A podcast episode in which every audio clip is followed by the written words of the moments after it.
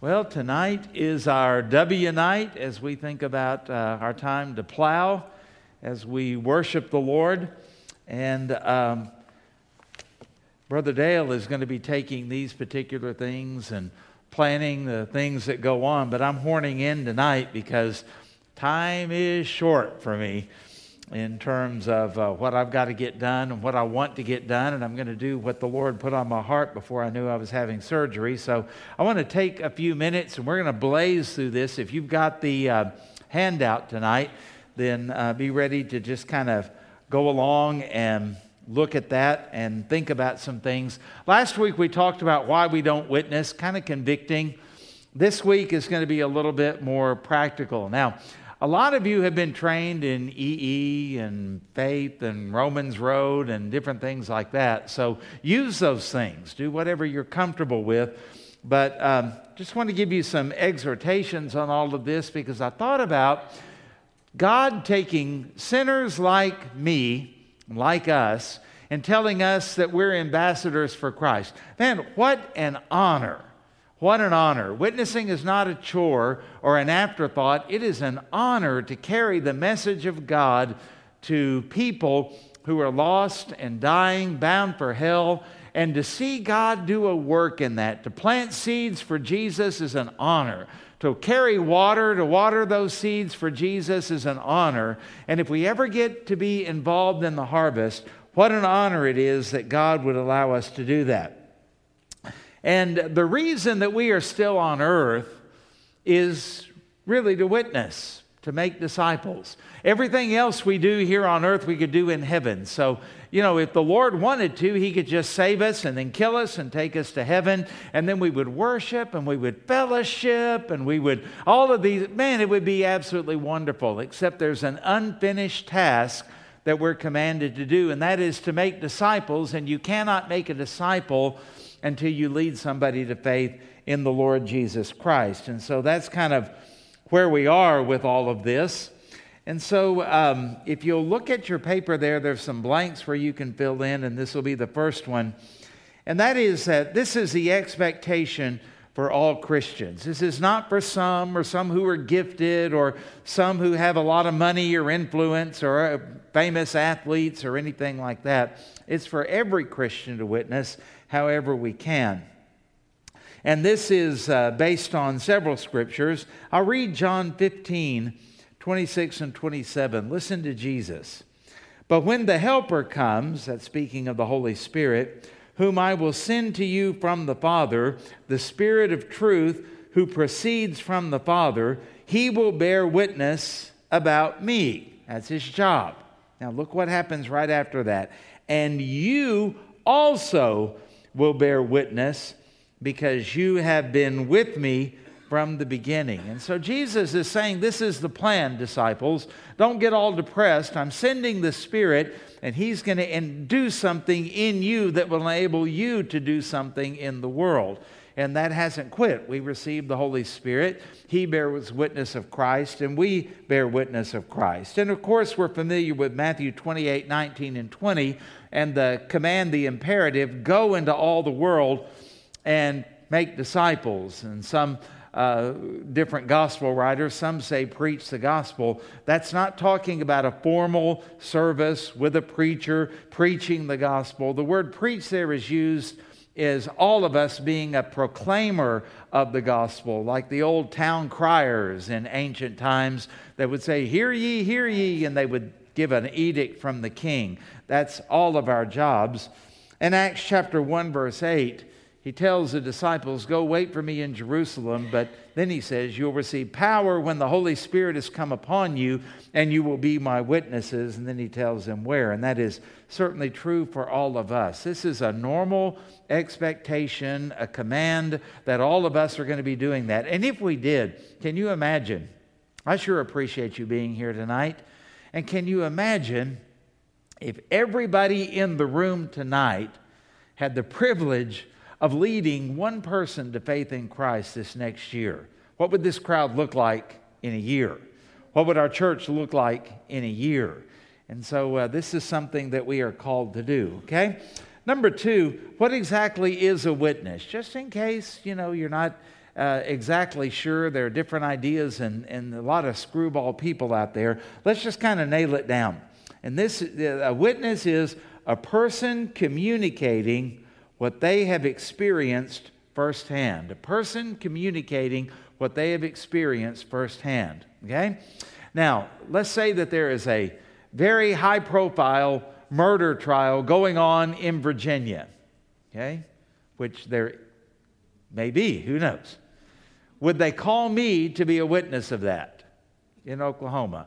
Uh, I doubt it. Why? Because I haven't experienced that firsthand. However, there could be something that happens here in Oklahoma City or more, and I happen to see it, and they might subpoena me. And what are they going to want me to tell? Do they want me to be an expert witness from a doctor's, a physician's standpoint? No wouldn't qualify. Would they want me to give a scientific explanation for something that happened? No, I'm not qualified.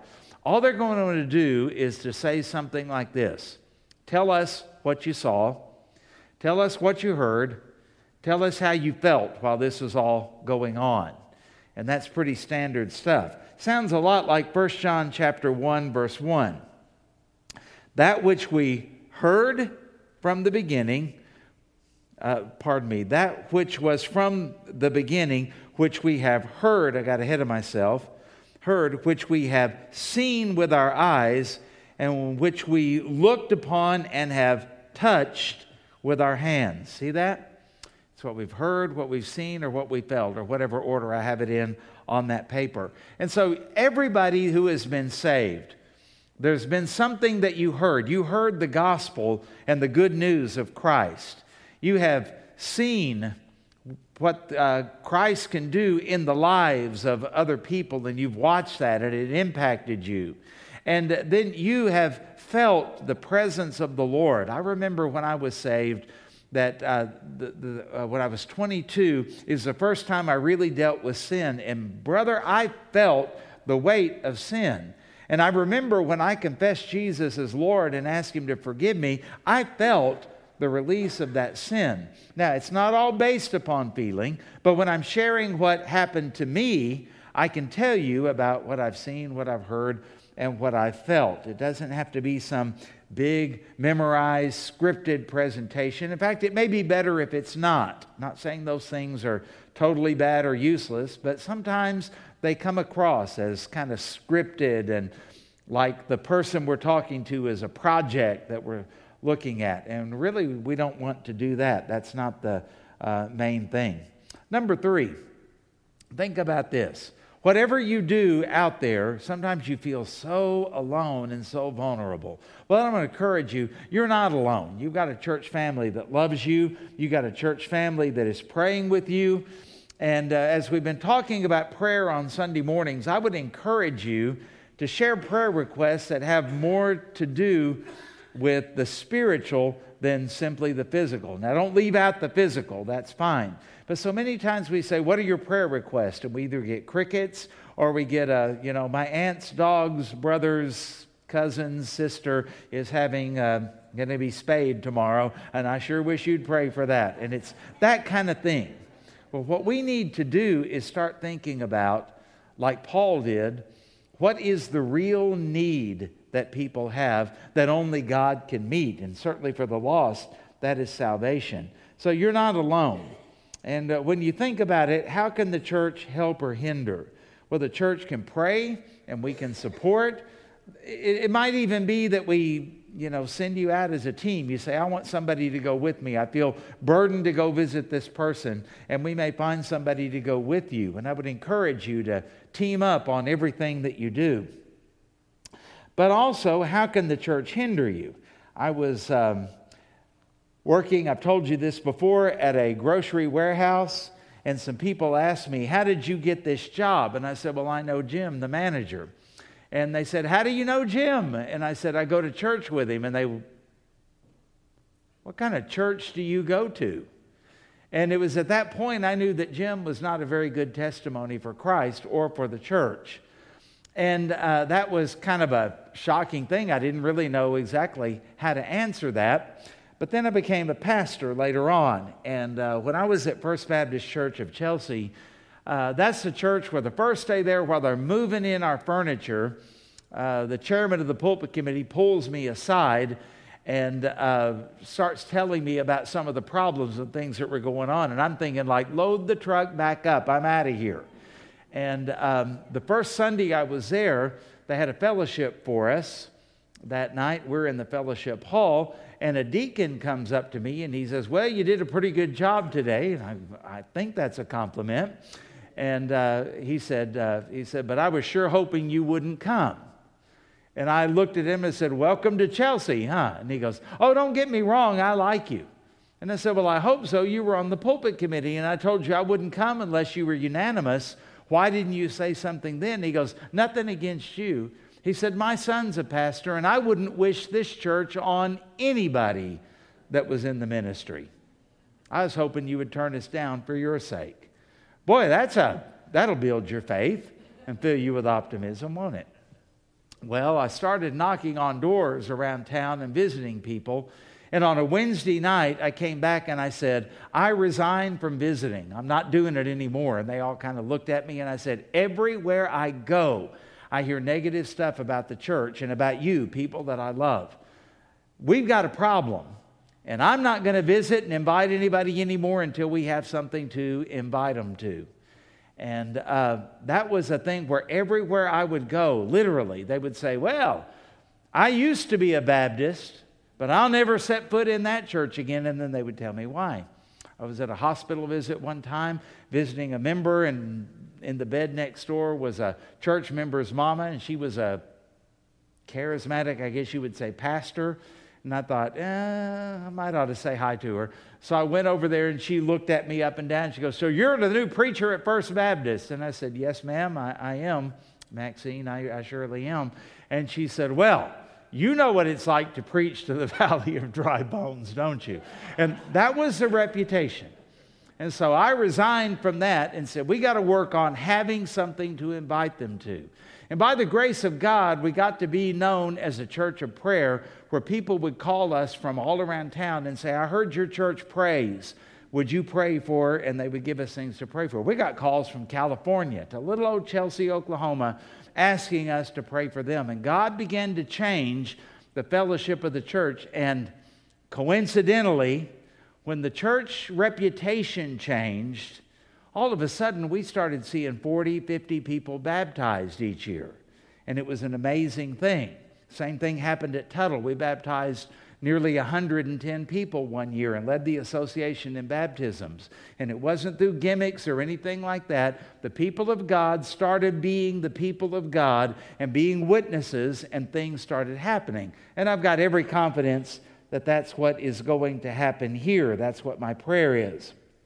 And so we need to be have a good testimony and it needs to be pure and we don't need to be the kind of thing that hinders so that when somebody does step out they go, "Oh, oh that's the church you go to? Well, let me tell you about I heard John MacArthur talking about that. Someone came to him and said at his church that a guy was witnessing to a lawyer and the lawyer said, Well, what church do you go to? And he said, I go to Dr. MacArthur's church, Grace Community Church in Sun Valley, California. And the guy says, The most crooked attorney I ever, I've ever met goes to that church. Boy, that'll shut it down in a hurry. And the same thing can happen here and happen with us. And that's why what I said this morning falls in line with this. We've got to be holy people and live for the Lord. Okay, number four. When we are witnessing, sometimes we come across snotty and arrogant and like, I know something you don't know, and if you were as smart as I would, we don't want to do that. In fact, we want to follow what 1 Peter 2 15 through 17 says. We want to give honor. It's not only an honor to witness, we're honored, but we want to give honor to our Lord as we do it and represent Him well, right? And we also want to honor those people that we're talking to. They're not just projects. They're not just slime that we have something that could help them out and make something out of their lives. No, they're people made in the image of God, broken and marred, but it still is the what theologians call the imago Dei, and we ought to treat them with respect because the Bible says, 1 Peter 2, for this is the will of God. If you were wanting to know what that is, we're going to tell you that by doing good, you should put to silence the ignorance of foolish people. Live as people who are free, not using your freedom as a cover up for evil, but living as servants of God. Honor everyone. That means what it says. The Greek word for everyone is everyone, okay? And uh, love the brotherhood. That's a given, right? Fear God and honor the emperor. And the emperor at that time, Peter wrote that was Nero, the guy who was taking Christians, putting them on stakes, and lighting them on fire to light the gardens in Rome. That's the same guy that, you know, you've heard Nero fiddled while Rome burned. Nero blamed Christians for the burning of Rome when he's the one who actually did it. He wanted to rebuild Rome the way he wanted it. He knew he'd never get away with that, so he blamed the Christians, and yet Peter says, give him honor. Well, honor everyone covers all of that. And so when we think about people, we don't want to be rude. We don't want to be demeaning. We don't want to put them down. We don't want to yell at them. We don't want to, you know, do anything like that. We want to be as winsome as possible, and we want to actually give them honor and let them know it's a privilege for us to represent our Lord with them. Number five, be personal and vulnerable. Uh, sometimes we try to be self protective and we say, oh, nobody would want to hear about this. Yeah, probably they would. There are some of your stories that I would love to hear, and you go, oh, everybody knows that. I, I got a feeling there's some of you, I don't really know your story. And even if you've shared it before, there are new people in the church who haven't heard it and they don't really know it. Don't, don't be hesitant to share. But with a lost person, if you can make it personal, if you can relate to them somehow, uh, somebody told me one time that uh, you can tell them, Man, I know how you feel. I felt that way myself, and here's what I did about it. Great segue into things. They say, Oh, I'm, I'm lonely, or I'm in pain, or I've got family problems. Or, hey, man, I know how you feel. I've, I felt that way myself. Let me tell you what I found out. Let me tell you what I did about that. Great segue into sharing the gospel, if you can do it honestly if you can do it honestly. I wouldn't do that personally if I'm talking to a chemotherapy patient. Oh, I know how you feel, because I don't. And I, I, wouldn't do that. But if I talk to somebody with maybe a heart condition, well, yeah, doors wide open, right? Or something like that. Um, so be personal and be vulnerable in that. And so give your testimony. And I like to take things and say, uh, something like this, you know, well, well, have you ever thought about spiritual things? We may be talking about the weather. Have you ever thought about, is God real? And does he control all of this? You know, and then we say, I don't know, I'm not really sure about that.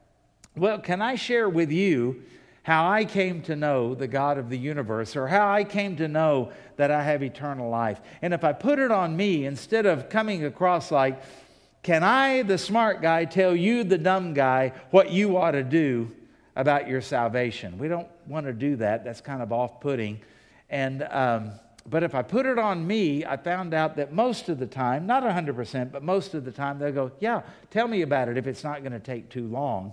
And uh, so condense your story and put it in there. But as you're sharing your testimony, um, and you talk about what Christ has done in your life. Don't be afraid to use Scripture. Faith comes by hearing, and hearing by the Word of God. And so we uh, know that God has a whole lot more to say than we do. So sometimes you can use that in and weave some scripture, some gospel scripture into your testimony. I came to realize that what the Bible says in Romans chapter 10, verse 9 and 10, that if you will confess with your mouth the Lord Jesus and believe in your heart that God raised him from the dead, you'll be saved. And I found out that whoever calls on the name of the Lord shall be saved. I mean, you can, you know, put that in there. Or John 3:16 or any number of things that you do. Okay? Let's move on. And uh, let's go down to uh, number six and write down the word remember. Okay? This is something you might want to remember, and maybe we could put the word rehearse in here. Um, what, one of the things that you'll find out as you witness to people is they don't really think their sin is that bad.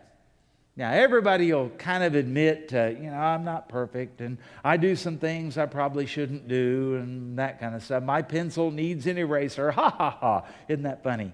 Uh, not when you're talking about going to hell for eternity, it's not funny. And when you talk about this, remember they don't think about their sin being that bad. So give them the law. Give them the law to expose uh, sin. And point out the fact that they've broken that law. And maybe you could go on um, YouTube and watch some Way of the Master or um, Todd Friel, F R I E L, has things on there where he witnesses to different people, and you can listen and kind of pick up on what they do. Have you ever told a lie? You know, well, yeah, I've told a lie. Well, what do we call someone that tells a lie? Oh, then they get a little bit serious. Well, a, a liar. Okay? Have you uh, ever stolen anything, regardless of its value? Well, not much. Well, what do we call someone that steals? Well, a thief. Have you ever used God's name in vain? Well, well, yeah. So, what does that make you? A blasphemer. And you can take that kind of thing and say, so if you stood before a heavenly court right now before God and He judged you just on those commandments, there are actually 10 of them, but I've given you about three. Would you be innocent or would you be guilty? I mean, you can work on those kind of things to where they say, well, I guess I would be guilty. I Guess I'd be guilty. Well, can I tell you some good news about what God has done for you? And then you share the gospel with them and something like that. One of the things that I've noticed if I've listened to people share their testimonies and talk about what Christ has done for them, you would be amazed at how many of them never speak of Jesus and they never speak of the cross. They never speak of the resurrection. So don't leave out the cross and the resurrection. In fact, I've even seen gospel tracts that don't even mention the resurrection. According to Romans 10 9, that's pretty important if we want to see people saved. Don't leave the cross and resurrection out of your presentation. And it really boils down to this one thing. Okay? Please do not say, well, you need to just stop and ask Jesus into your heart. You don't have any scripture for that. And the one that you probably are thinking of is out of context and was written to a church, not a bunch of lost people. What you need to bring them to is this repentance from their sins, the R word, and faith faith in the Lord Jesus Christ, faith in the gospel, faith in what he has done uh, for us. And without that, a person can't be saved. And be sure and proclaim the lordship of Jesus Christ. Romans 10 9, if you confess with your mouth the Lord Jesus, it's about lordship.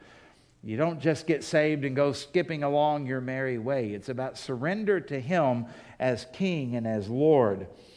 And uh, again, that's Romans 10 9. And uh, then um, use Scripture, use Scripture, and warn them. Sometimes we forget to tell them about hell. We forget to tell them what the penalty for sin is. The wages of sin is death. Well, what's in the afterlife? Well, for the saved person, it's heaven. For the person who doesn't repent and believe the gospel, it's hell. And you don't have to make a huge, huge, huge deal about that, but just don't fail to warn them that's what they need to know, and they need to have that on their conscience and think about it. And then uh, depend upon the Holy Spirit. And I say that simply to tell you this is not about you being a good salesman. This is not about you being persuasive. This is not about you closing the deal. You don't close the deal. That's the work of the Spirit of God.